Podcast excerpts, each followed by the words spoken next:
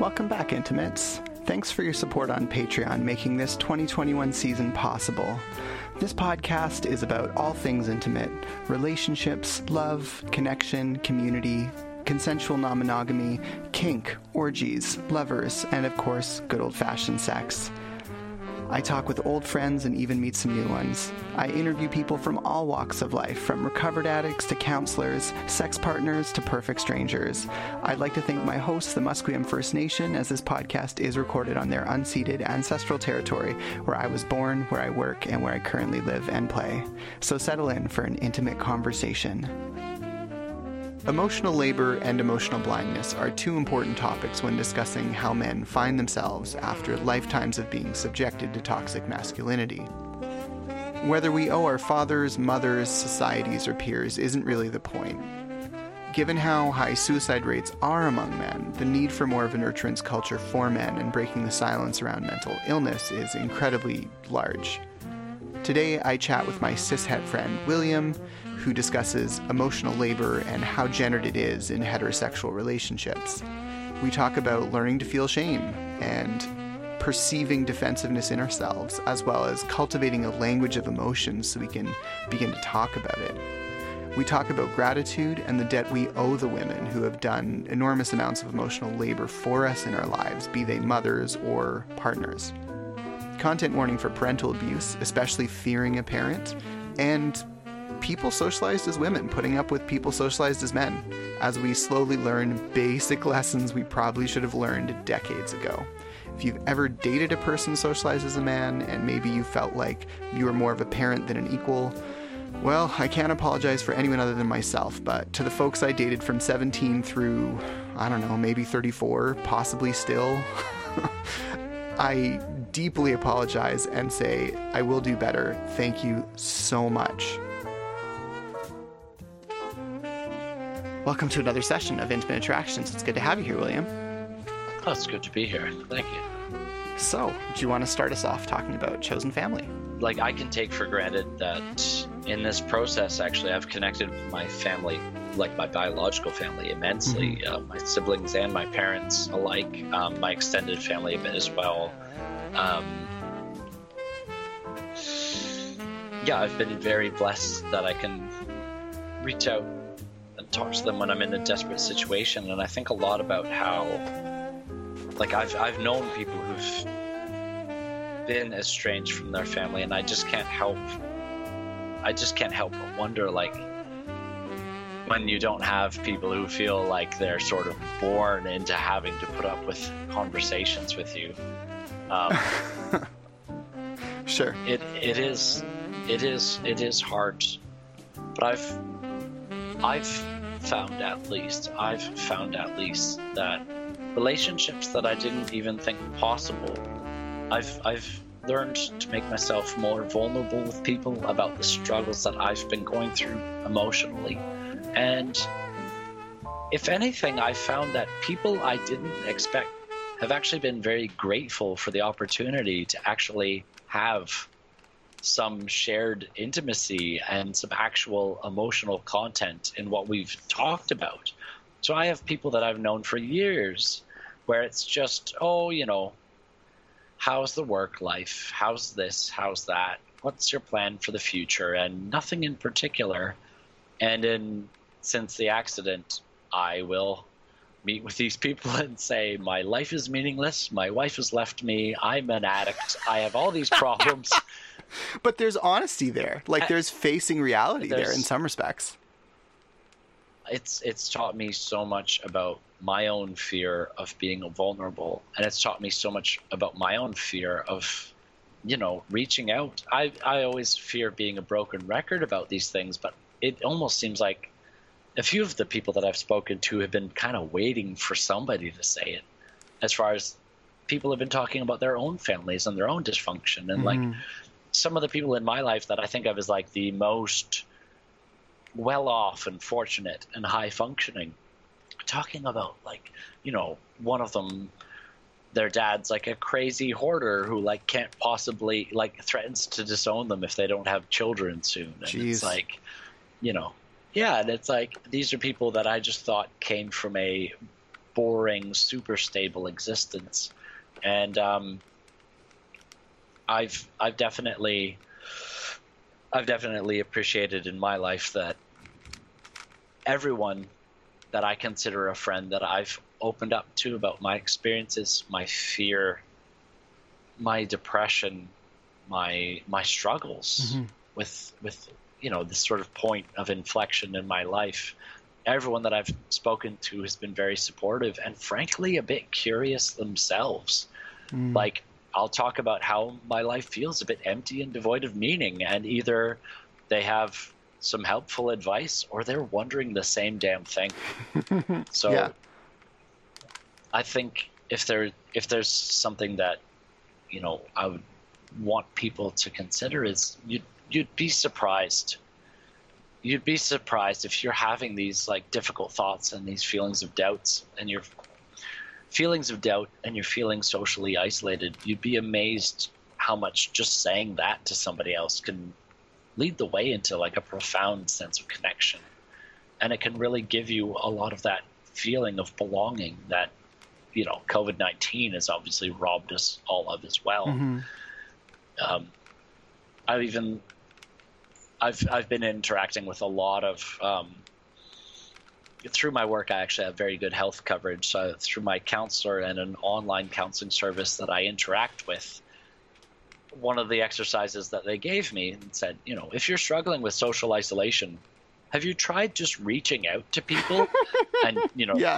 It sounds so obvious. you see you see it yeah you see it spelled out and you're like "Pff, idiot it's like but it, in all fairness i actually could call somebody so i've i've been making calls across to the uk i've been calling all across north america i've been calling people uh, it, actually a friend of mine just sort of name drop but a friend of mine even works in the middle east that i've been like doing regular phone calls Mhm. with and it's like it's astounding that like I feel like every person that I've reached out to probably feels the same way I do. They feel isolated and they want more people to reach out to them. Mhm. It's like when you go to someone's house and they offer you a cup of tea and you say, "Oh no, no, no, no. I don't want to bother you Right. by having you make me a cup of tea." But the fact of the matter is they want to make you tea. Just bloody accept the tea. And it's the same thing with reaching out to people in your life that you care about. Chances are they would love to hear from you. And they're they're just as afraid as you are to reach out themselves. And just because, And I'm sorry, I just wanted to mention, just because tea is an analogy for consent, we should probably put the asterisk here. If you really don't want to drink the Yeah, tea, if- it's okay not to drink the tea, but sometimes there's value in having someone make the tea. I hear what you're saying. And if you're in someone's house and you offer them tea, proceed with caution. um, I did not know that that was a euphemism for consent. There's there's a whole like uh, don't make someone drink the tea I'm- um, um, meme. so like when you were Oh, like yes. just drink the damn tea, I'm like oh this is gonna scan like this is gonna scan very differently to some people. But sorry, go on. I, I'm very quickly cycling through. Have I had any interactions in the past where someone was shocked when I wouldn't accept tea? um, just quickly kind of cycling through that memory. Um, but yeah, definitely like um, if someone's trying to be a good host, you'd be amazed how much it means to them that you can just try and be a good guest for once. And just showing that little bit of courtesy it's astounding. It's opened up it's opened up relationships in my life that I thought were pretty pretty flat, pretty shallow relationships or relationships that I hadn't connected with in decades, literally decades in some cases. And these people have just been so glad to hear from me and I've been so glad to hear from them and sharing I'm not as alone in the angst and depression that I've been feeling since my accident, my feelings of meaninglessness, like a lot of other people are struggling with these things as well, coming up with solutions that they can. So, you know, it's been it's been great to me that a lot of people I didn't expect I can reach out to them. They've been amazing. I've been very lucky. I'm really happy to hear that. So I've I've been finding It- somewhat similar things too. I've been reaching out to people I haven't spoke to spoken to in a really long time, and it's been really positive. Like you, for example, I reached out to you, and I remember having the thought too. I made a list because, like, I'm, I mean, like, I've been meaning to sort of reach out and say, like, hey, how are things going since the accident? But also, um, when you were first recovering, um, you know, there was a message that sort of went out from your significant other that was like, yes, like we're we're both eager to hear from you, and also like please don't just bombard us with messages of support. Um, we know you Yeah, love us. Thank yeah. you. Um, just let us have our time to kind of do the recovery first. And so I sort of wanted to bide my time and like pick my moment to sort of be like, hey, did you want to go for coffee or something? And and I'm really glad that I did um, because we got to have Me these too. conversations and so yeah, that's been my experience as well. Like reconnecting with folks I haven't spoken to in years has been really good, like fruitful. yeah, I I really do think that um, COVID nineteen and the pandemic has given a lot of people an opportunity to reassess priorities, and a big part of that is like meaning for most of us comes from our sense of connection, community, and belonging with other people. Mm-hmm. And I know it's it's like Mister Rogers hokey, but the fact of the matter is like that is what drives most of us as far as giving us a sense of purpose is the people that we relate to. Not that that's the only way that people can have meaning in their life, but it is a huge facet. Absolutely. Mm-hmm. So we talked a little bit about chosen family. Mhm. I'm curious to talk a little bit about spousal stuff, like what goes into having a for successful sure. marriage and like lessons learned in sort of your postmortem from just sort of freshly Yeah. exiting a marriage with a lot of time to sort of think about that and sort of come to grips with what that means and like time spent alone and like our own responsibility to our own mental health, like that sort of cluster of topics. How do you feel speaking about that? Of course.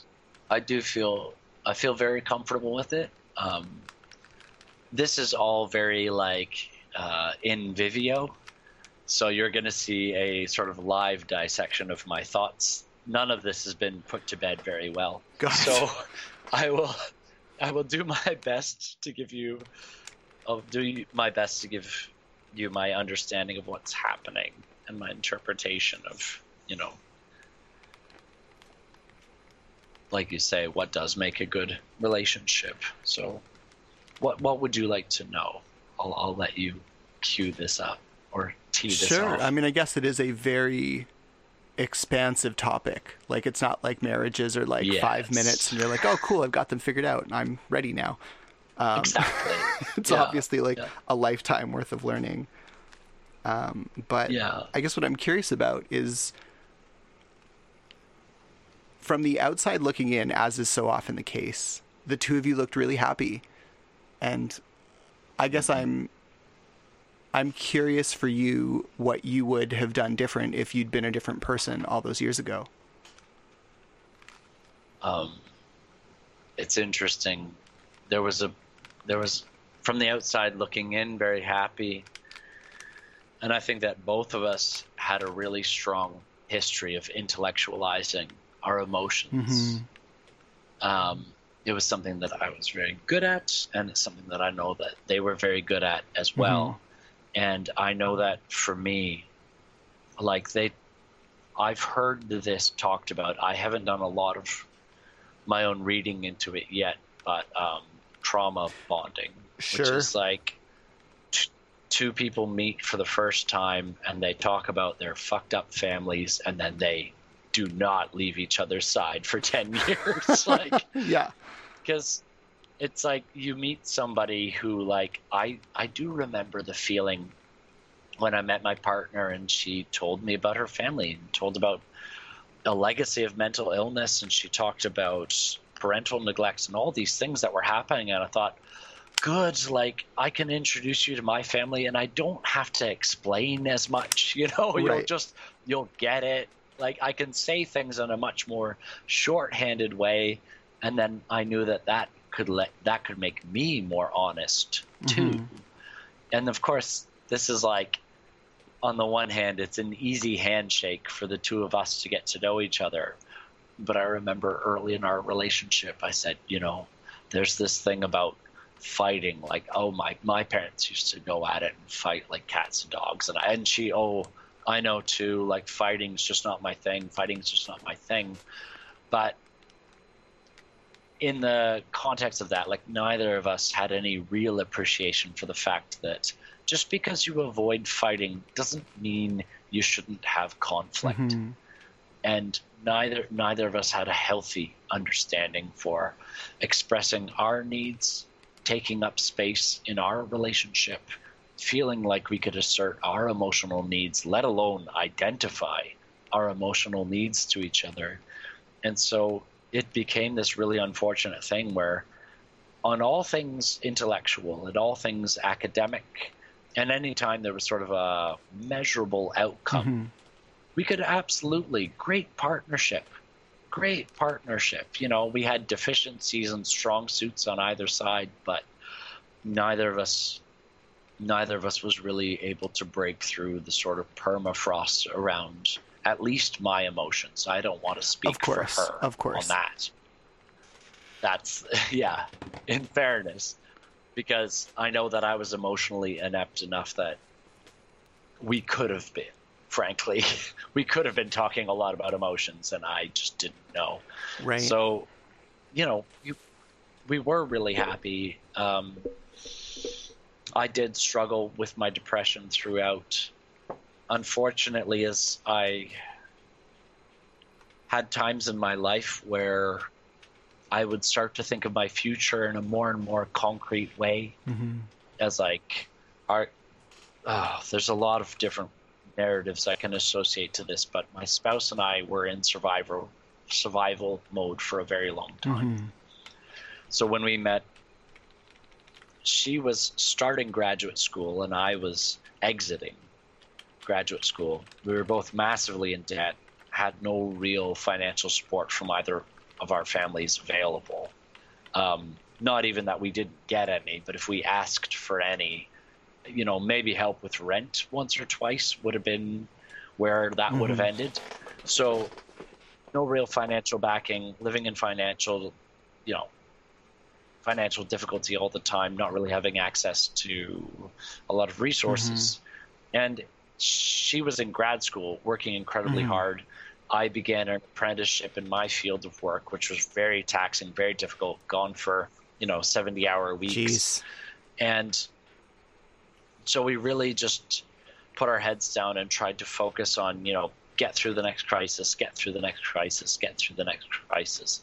And recently, uh, she graduated, got a real paying job. I finished my apprenticeship. I got a real paying job. We got ourselves into the black uh, financially. We started to talk about what our future mm-hmm. would look like. And that's kind of when it snapped for her, where the emotional relationship that we had suddenly had this permanence about it. Like if we buy a home together, because we were thinking about buying a you know, we were getting ready to put a down payment on a condo, and that's a very like it's a long term commitment. Very temp, that's a very temporal, long term mm-hmm. commitment, and that's when, you know, kind of the tone changed as far as like, are we actually happy? Are we actually happy with what we're doing and what we're setting about to mm-hmm. create? And we did. We worked on our communication and we worked on some other things, but I mean, my my underlying emotional uh, illiteracy or whatever else, uh, incompetence. There's a good word for you. Uh, my underlying emotional incompetence was such that I wasn't ready to deal with the struggles and unhappiness in our relationship. I'd withdrawn more and more over the uh, you know those years, and then once COVID hit, couldn't even socialize. We couldn't even see friends. We didn't really know right. what to do. Like all that social and lubricant that I, had sort of been there in the relationship where you had all these like easy release yeah. valves where you could go out, have a beer with some friends and just kind of like blow off a little steam and feel a little more okay. Like that wasn't there and all of a sudden you're in this exactly. pressure cooker of you know, this echo chamber of all the things yeah. that could be better in your marriage. Like that's that's stressful. Exactly. I had this asinine moment of us watching Bonnie Henry saying, okay, your job is to stay at home and don't interact with anyone. And I stood up and saluted her and went and played video games for, the next five wow. months. Like, you know, well, because it's like, you know, I, did, I, I just took that as a social license to just disappear into video right. games until work until work came back. And I look at it now and it's I should have read books, I should have started writing. I've I've been I've been coddling some ideas of my own, some precious ideas about things that I'd like to write mm-hmm. myself, mm-hmm. uh, painting and other creative outlets. And I wish I'd done nothing, literally nothing, rather than play video games. Then you could have thought. At least in the in that mental state of boredom, there would have been a lot. Mm-hmm. You know, it would have only lasted a day or two. Um, so that was definitely a catalyst. You know, it, it's hard to extract what exactly is the cause versus what is the sort of spark or what is the fuel or what is the dysfunction. I'm hardly an expert, mm-hmm. but our relationship had had distancing in intimacy and dint- distancing in emotional connection for a long time leading up to that moment of crisis where realizing that financially we could, you know, we could solidify our relationship even deeper to the city we lived in and the relationship that we had. Um, it was a moment of crisis for her, and she she didn't know exactly what she wants, but she knew she didn't want what we That's had. That's fair. So, yeah, no, it's, it's, I'm glad she did it. Honestly, she asked me after the accident. She said, "Would you have told me the next day if you hadn't gotten into the accident, knowing we're separating, would you have told me what happened? And I said, honestly, no. I probably would have told you I was a bit tipsy, but I was fine to bike home. And I would have probably downplayed anything else that happened. And I probably wouldn't have changed what I was doing with my life. Wow. Knowing that we were sep- knowing that we were separating.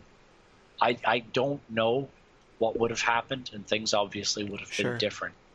But I had to be I had to be honest with her that I don't know if it was the separation or the accident that caused me to reevaluate my life, but I can't I can't extract sure. one from the other sure. at this point. So the accident happened in a context, and um, so I had to tell her honestly that I don't know if I would have been honest with her about the accident, and I don't know if I would have been ready to make the changes in my behavior that I needed to to start turning turning around my my seeking false comfort in video mm-hmm. games and my inability to confront the fact that I'm struggling with depression. And it would have just been a quiet quiet desperation, I think is the right word. Ooh, that reminds me of Pink Floyd. What? Where's quiet desperation uh, from? Um, from the song "Time" from Dark Side of the Moon album. Uh, it's when they say "hanging oh, on" in quiet desperation is the English way. Yes, exactly. I think about the line often. No one told you when to run. You've missed the starting yeah, same gun. song. I I think about that line all the time. Mm-hmm. that that line really encapsulated a lot of the angst that I had when I was depressed. Was feeling like you're never really told when life begins. You spend so much time passive and just getting told to shut up throughout school. Sit there and shut up. Right. You know, be quiet, do this, do that. But you don't realize that, you know, life started years before that, and it's up to you to take control and wrest it back from those institutions. Anyway, that's my radical, my radical. So now that you now that you know there was a starting gun, um, it, I also just wanted to make the quick yes. observation that you know your relationship wasn't in obvious crisis while the two of you were like in crisis or struggling individually, but then ironically, the second that you both had enough, as it were, the second that you both had time again and you could reevaluate and you were like, okay, like we've survived all of this incredible struggle, but do we even want yes. to be together? Like that's it's it's really um, poignant, I guess, like emotionally pointed to be like, great, well, we, you know, we were here for each other through all this struggle. But now that we actually have Yeah. something that we could maybe enjoy together, we've realized that we don't want to. that's that's really hard, I think. I I think a lot of it was we just we had a unquestionable goal that we had to get ourselves into careers and kill off our debt. It was the external Right. enemy, you know. There's no there's no greater bond than uniting over a common enemy, and both of us it was we we had the common enemy of a difficult background and economic circumstances, and we surmounted that. But somewhere along the way, there was a lot of neglect to having something to fight for. Right. In in having a reason to live rather than just a reason to win. Exactly. Exactly. And um, I'm, for what it's worth, uh, we've separated, but it's right now it is a bit open ended. We are we're taking time. We both have a lot of our own personal mental health issues and our own emotional needs to be met. We're going to try and do that in isolation, and we'll see where the we'll see where the uh, chips Mhm. land in the future. It's it's a bit open ended right now for what it's Mhm. worth, and that's so it's it is one of those things where you know there wasn't conflict, there wasn't anything, there wasn't anything so wrong that we you know Had had to end it. had to throw everything out. Yeah, it's not like we, we had to throw everything out wholesale. It's just like a lack of just, you reason know, to be was- together still almost. Yeah, yeah. How are you holding up? It's good days, bad days. Absolutely. Some of the best advice that I've received, and this came from one of the um, sobriety. Uh, I, I, one of the sobriety communities that I'm a member of is just one day at a time, Mhm. and it's so Mhm. cliche and it's so pedantic, but it's so bloody true. When you feel like you're in, at least for me, when I would hit moments of real crisis where I really didn't think I knew what to do and I would start to panic, I would just remind myself, I just have to last long enough to go to sleep. You know, Yeah. that's all I have to do. And then we'll see tomorrow. And, you know, sometimes I'd re roll and tomorrow would be a bad day too. But there was a pretty good chance that I would wake up and it'd be a bit better. Like go from a, I even wrote in my journal one day where I said, I woke up, yesterday was a 10, but at least today's a six. Right. It You could know? it could be a two. Like, yeah. So it really, I'm I'm doing better every day. I'm struggling a lot, realizing. I'm realizing there was a one thing that I wanted to mention that I was surprised about when I woke up in the hospital, and um, realizing how dependent I was on my partner was that anytime anything good would happen, I literally any any good feeling within me because I would immediately want to turn to my wife to validate the feeling that oh that's good news. I can't wait to tell. And then you know my brain would catch itself and say you know that's that's not our future. That's not where we are now. We're mm-hmm. separated. And in my mind's eye I could see just like a circuit diagram of like good thing input into me. And then you know it goes towards my wife and then there's just a broken circuit and like I just felt like my world fall apart where it was like I'd become so emotionally dependent on my spouse that when she wasn't in my life I was incapable of feeling joy because I wanted to share it with Mhm. her and like that's a sweet sentiment but it, it is also worth sitting with that for a minute and thinking like am i really that incapable of feeling my own Right. joy like do i really need somebody else to feel this for it to be meaningful to me and i think we all have we all sit on the spectrum or somewhere with that phenomenon but i realized Yeah, there's there's definitely was a really important thing you're touching on, which is this idea of how it's normalized in society that you know men don't have access to emotions, but then they're dependent on their you know, if in heterosexual narratives on their on their wives to do that emotional labor for them, like all the work of feeling emotions and helping navigate emotions, process emotions, Yes. understand emotions, all of that work just gets arbitrarily sort of dumped on the the Yes. the woman or femme in the relationship and it's kind of high time we uh we started unpacking that and like you said learning to feel our own joy Absolutely. I've I have come to a very similar understanding myself of realizing that I owe my wife a debt of gratitude for being my informal therapist for our entire relationship. yeah. Like I feel like that is it is one of the multiple burdens of care that falls disproportionately on gender lines, the emotional Mm-hmm. labor. This and it's it's different from emotional support Mhm. It's different from emotional support because emotional support is turning to someone for comfort, but not saying, I have an emotion, you deal with right it. right Like, you know, it's your job to do the processing. It's your job to do the, you know, it's your job to make sense of this all. Mhm. And, um, yeah, in the absence, upon realizing, you know, like I say, that broken circuit diagram of emotions, that I had a, I had a, I had a like floating. that's a good of, metaphor you've got um, this flow chart and as soon as you take you know wife out of the equation you're like wait but what completes the circuit you're like i have to do all this work exactly, now exactly, exactly. I and it was uncanny. Like I can't, I can't make this crap up. Like I really did see it in my mind's eye as the sadness hit me, as the happiness just fell out the bottom of my heart. Like it was comical.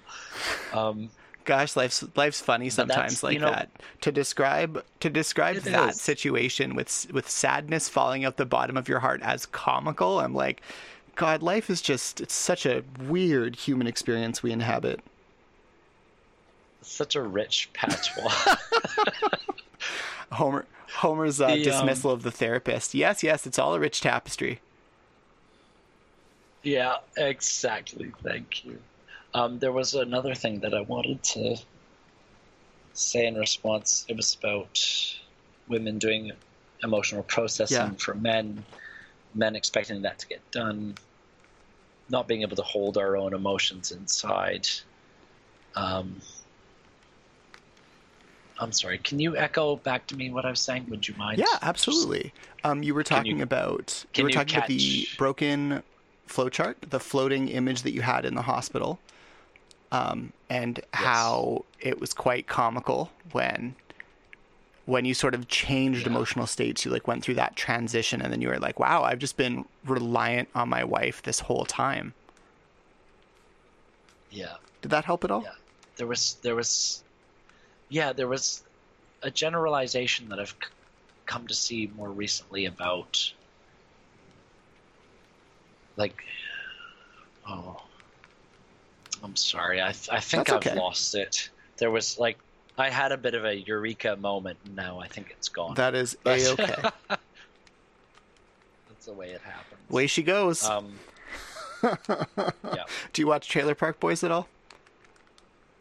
That's that's perfectly fine. Um, I I think uh, I think your former partner would be proud of you for that answer. Okay Um, but no, I was just not important. It's clearly not important. No, no worries. Um. Oh my goodness. Uh, I feel like. Hang on. Let me just quickly take a look Talking, we talked about Because I feel emotional like labor around was- gender lines, and you owing your wife a debt of gratitude, and talking about what healthy Yes. processing looked like, and feeling your own sadness and feeling your own joy.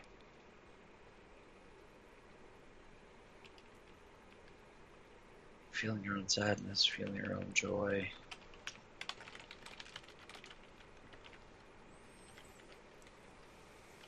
Oh, yeah, I think it is gone. I'm so. okay. I I I know it's one of those things where it's like I would have felt immense gratification from making that connection, and now I, uh, you know, the tip of the tongue, right? But So- anyway, I guess my curiosity is to sort of bring that to completion. So like what would what would healthy emotional processing have looked like for you? Yeah, that's a really important thing. Um, I really, I really do think it's important to remember that there's two kinds of stress in life. There's like acute stress. Well, okay, I'm not gonna, I'm not gonna simplify things like that. okay. But like, there's, well, because I know a lot of, a lot of material has been written about stress, but my experience is like it's really important to differentiate the things that you do in moments of crisis versus the things that you do as part of your normal operation. Sure. And I've been thinking a lot about how like I was living like I was in crisis when I should have been living in like I was in operation. Do you know what I mean? Yeah. Yeah. So it's like my my normal my normal day to day method of handling emotions was similar to calling 911 as far as like availing myself of the tools where everyone understands once in a while you say hey look i'm in a real bind and i need you. Those people will be there for you because you know you love them you love each other you care about each other. Yeah they'll be there for you but that's not to say that's not to say that you're allowed to just abuse that. You know, you're right. not supposed to just oh good, you can just pick up the slack for me in my life then. So I uh, I think a lot about there was like a, a really unfortunate dynamic of like a learned helplessness when somebody else starts doing your emotional labor for you if it becomes too routine and there's no expectation of you to start picking up the slack for yourself, I was astounded at how incompetent I became. I actually started losing my ability and my confidence to handle my own things. And uh, yeah, does that answer your question? I'm sorry. No, that's completely... so you answered the question of like what looks, what does something less healthy look like, and I'm curious oh, what yeah. healthy looks like. I'm I am curious what healthy looks like too. I think a lot of it is. That's fair. In my experience so far, healthy handling of emotions is knowing that no matter what the emotion is, there's a floor underneath mm-hmm. you. You know, you are you are on the ground. And if you can be on the ground and carry a feeling in you, you always want to make yourself big enough emotionally to accept that you are grounded and that is another feeling that you have to make room for when it's reality. And every once in a while, we have a big enough feeling that the ground comes out from under us, and that's when it's time to get help. Yeah, that's well said. So, well, thank you. Like learning, I think that a lot of a lot of healthy emotional processing comes from understanding how deeply rooted our emotions are grounded in like our heartbeat and our adrenaline glands, our breath, and like you know our our breathing. Absolutely, like so much of our emotions. You know, we live in this evolutionary tangled up mess where our brains are made out of slabs. You know, we have the parts nearest our spine that have to do with responding to immediate threats. And then you get more elaborate and elaborate and sophisticated behaviors and motivation. And those two parts of the brain, or three or four, however many, those slabs of the brain have different priorities depending on whether you think something is an emergency or a creative opportunity. And even just doing the very rudimentary step of like taking a breath, calming down, and seeing something as a creative opportunity can massively change your interactions with people. Absolutely. But it come it's very it's very rudimentary skills um, I had an experience with my wife where I learned about what a role shame played in my life. Shame was a huge influence in the kind of, you know, shame was a huge influence in the kind of negative, negative reinforcement, punishment that I got as a kid. And I realized that I'd started to develop really bad uh, knee jerk reactions whenever I thought somebody was trying to make me mm-hmm. feel shame and it became the kind of thing where when I, I'd be interacting with my wife, I would take anything I perceived as criticism, as shaming, as a personal attack. Mm-hmm. And I did not know I was doing this. I thought that I was, because again, I'm I'm very oh I'm very erudite, intellectual. So I would go on these long rants about how wrong she was to think whatever it was she just said. But really, that was entirely emotional reasoning. But I never thought so. And then my therapist worked with me to identify what shame was and how big of an influence it was in my life. I did not have words mm-hmm. for it. I did not have words for the way that I felt because it was old enough in my brain, if you know what I mean. Sure.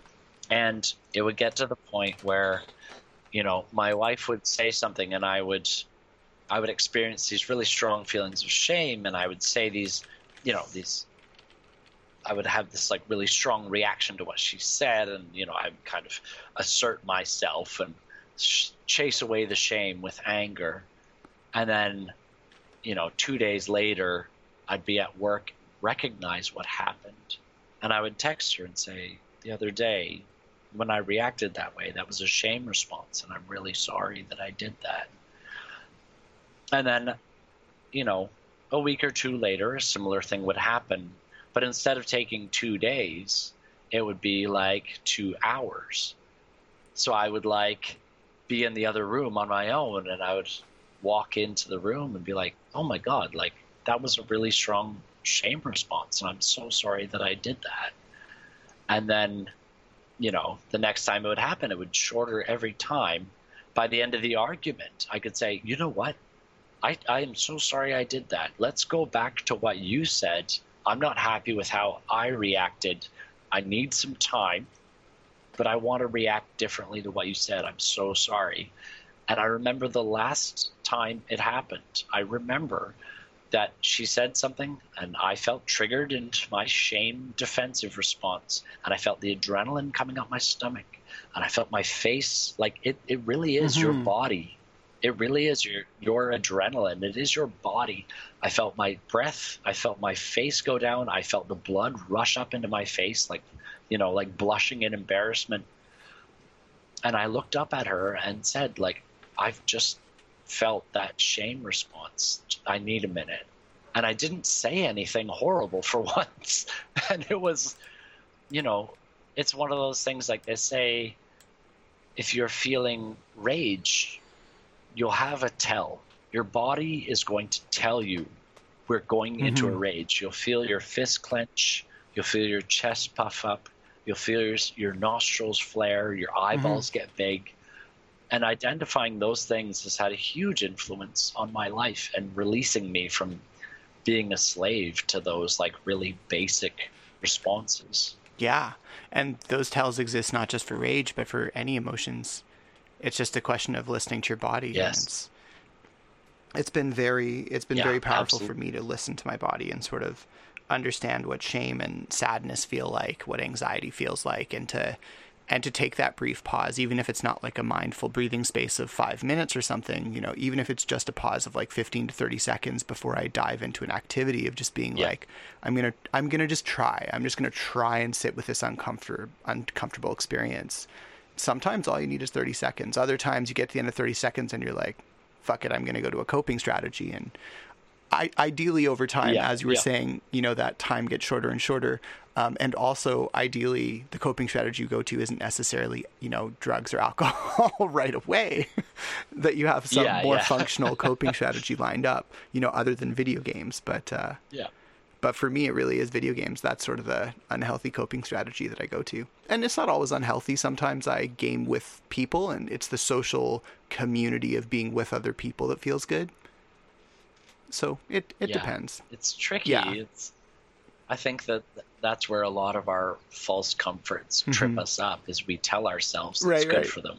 And the examples that I, I most readily think of are things like compulsive exercise mm. Or compulsive cleaning or mm-hmm. workaholism, mm-hmm. where you can say, hey, this gives me an edge at what I do. And it's like, yes, but you're going to die of a heart yeah. attack. like, yeah, exactly. No, you're, you're right. That is me rationalizing it by saying, well, there are benefits of going and seeking comfort in community with other people, but hanging out with other people, there's a time and a place for that, and usually that's after you've processed it. It's yeah, it's all about the balance. It's yeah, or you process it with people. As long as you're processing it in whatever way makes sense to you, it's obviously fine. But I, guess all we're saying, I guess all I'm saying, Exactly. not to speak for you, is just like you should probably feel your feelings and process your thoughts about them. That's basically the TLDR. That was all I was saying. Yeah. Good job, team. Should have said that ages ago, but uh, Someone should have said that to me ages ago. Yeah. Oh, I know, right? That's that's what astounds me. I made a phone call home to my mom the other day, and I was talking to her about how I was struggling with homework and getting so much grief off the Mhm. teachers, and they were shaming me and giving me such a hard time. And one of the things that I said to my mom was like, "Why did, why did no one ever ask me what was wrong? Why didn't Mhm. like I, I would get, I would get shamed and yelled at at school, and then I would have to take notes home to make sure that I got shamed and yelled at there." And it's astounding. It's astounding how long that can not work. Before someone tries something different. and yeah, yeah, exactly. It's it's astounding how long people can just hold to these notions of what they should be Mhm. doing with you. Well, they didn't have the access to the same research and information we have now. If you get a chance, the um, uh, Dr. Rick Hanson and uh, Dr. Tina Bryson have these like four parenting books that they've written. Like one of them's literally called "The Power of Showing Up," and it's it's literally just like, okay, but did you show up for your kid? Like, just show up for them. Like, yes, there are good ways to show up and bad ways to show up, but the worst way to show up is to not show up. So, like, did you show up? it's basically like, it's it's Wow. like so much of it is like just like show up and try not to be wildly abusive, and you're already doing better than like Yeah. some percentage of. You are, Yeah. yeah, you are leaps and bounds ahead of the median baby boomer. for sure. Well, they have four too. They call it their like parenting quadrant. I've I've read all of them, and it's hilarious. They don't have kids, but having read all of them, I'm like going through it as a person who was traumatized as a child. I'm like. I know so much more about everything that parents and caretakers did wrong. it's like really Yeah, like my parents yeah. just needed to show up instead of forgetting me at like, you know, soccer practice and letting me like sit at the field the last kid like in the rain being like, "Are they are they coming?" Back before Oh, cell phones. Yeah, yeah. I, I remember having to walk home across town, not knowing, not really knowing where I was, having to walk across town after a t-ball game, and like, man, that's a that's a hurtful, stewing Yeah. feeling. oh my god, yeah. And then you get home, and they're like, "Oh, right." Yeah, when you were talking about that feeling of like fear when a vehicle gets in, like I know that plummeting sense in your stomach and that deep sense of shiver Yeah. that is just dread running through you of being like I need to be anywhere but here. Like I can literally go out the back door Yeah. right now and that might be a good idea for me to just go out the back door, wait till they go in the house and then leave the house and just go play with a friend or like do something different. Yeah. yep. I remember my brother told me about how he would always like, because my brother had a lot of friends, and he'd be like, "Hey, let's all go to my house." And he remembers when his friends all kind of had an intervention where they're like, "Your house is creepy, and we don't like going there because your dad's so mean." Legit. Like, Legit. yeah.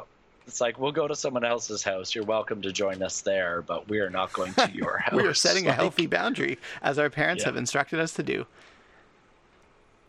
Exactly. Well, thank you so much. I really, William, I really appreciate your support today and conversations and such. It was it was a lot of fun. I mean, fun may not be the right word, but it was certainly like, um, it- yeah, engaging, Engaging. intriguing, possibly enlightening. hope so. It was it was good to talk to you. It was good to catch Yeah. up with you too. Thanks for your time. Of course, thanks so much for reaching out, and I look forward to talking to you soon. Yeah, hopefully we don't wait for a pandemic uh, next time, but Not my choice. yeah, fair enough. Fair enough. All right, well, thank you so much and have a great rest of your evening. So, how did you like it, Intimates? Discuss your ideas with the community at facebook.com forward slash intimate victor, or tweet me at intimate victor, or follow my Instagram, you guessed it, at intimate victor. If you can spare the cost of coffee to help the show keep going, head to patreon.com slash victorsalmon. We hugely appreciate your help to continue making intimate conversations for you and yours. If not, you can always help other intimacy nerds find the podcast by leaving us a review anywhere online, especially iTunes. Or you can just tell a friend. The opening music is on hold for you, made of algorithmically generated notes and chords, and played by an AI rendered saxophonist. The closing music is Gymnopédie number 1 by Erik Satie. Both are provided royalty free, courtesy of Kevin MacLeod at Incompetech.com. Thanks so much for your time, and may your most important relationships be filled with the intimate, rich interactions you crave. Be well.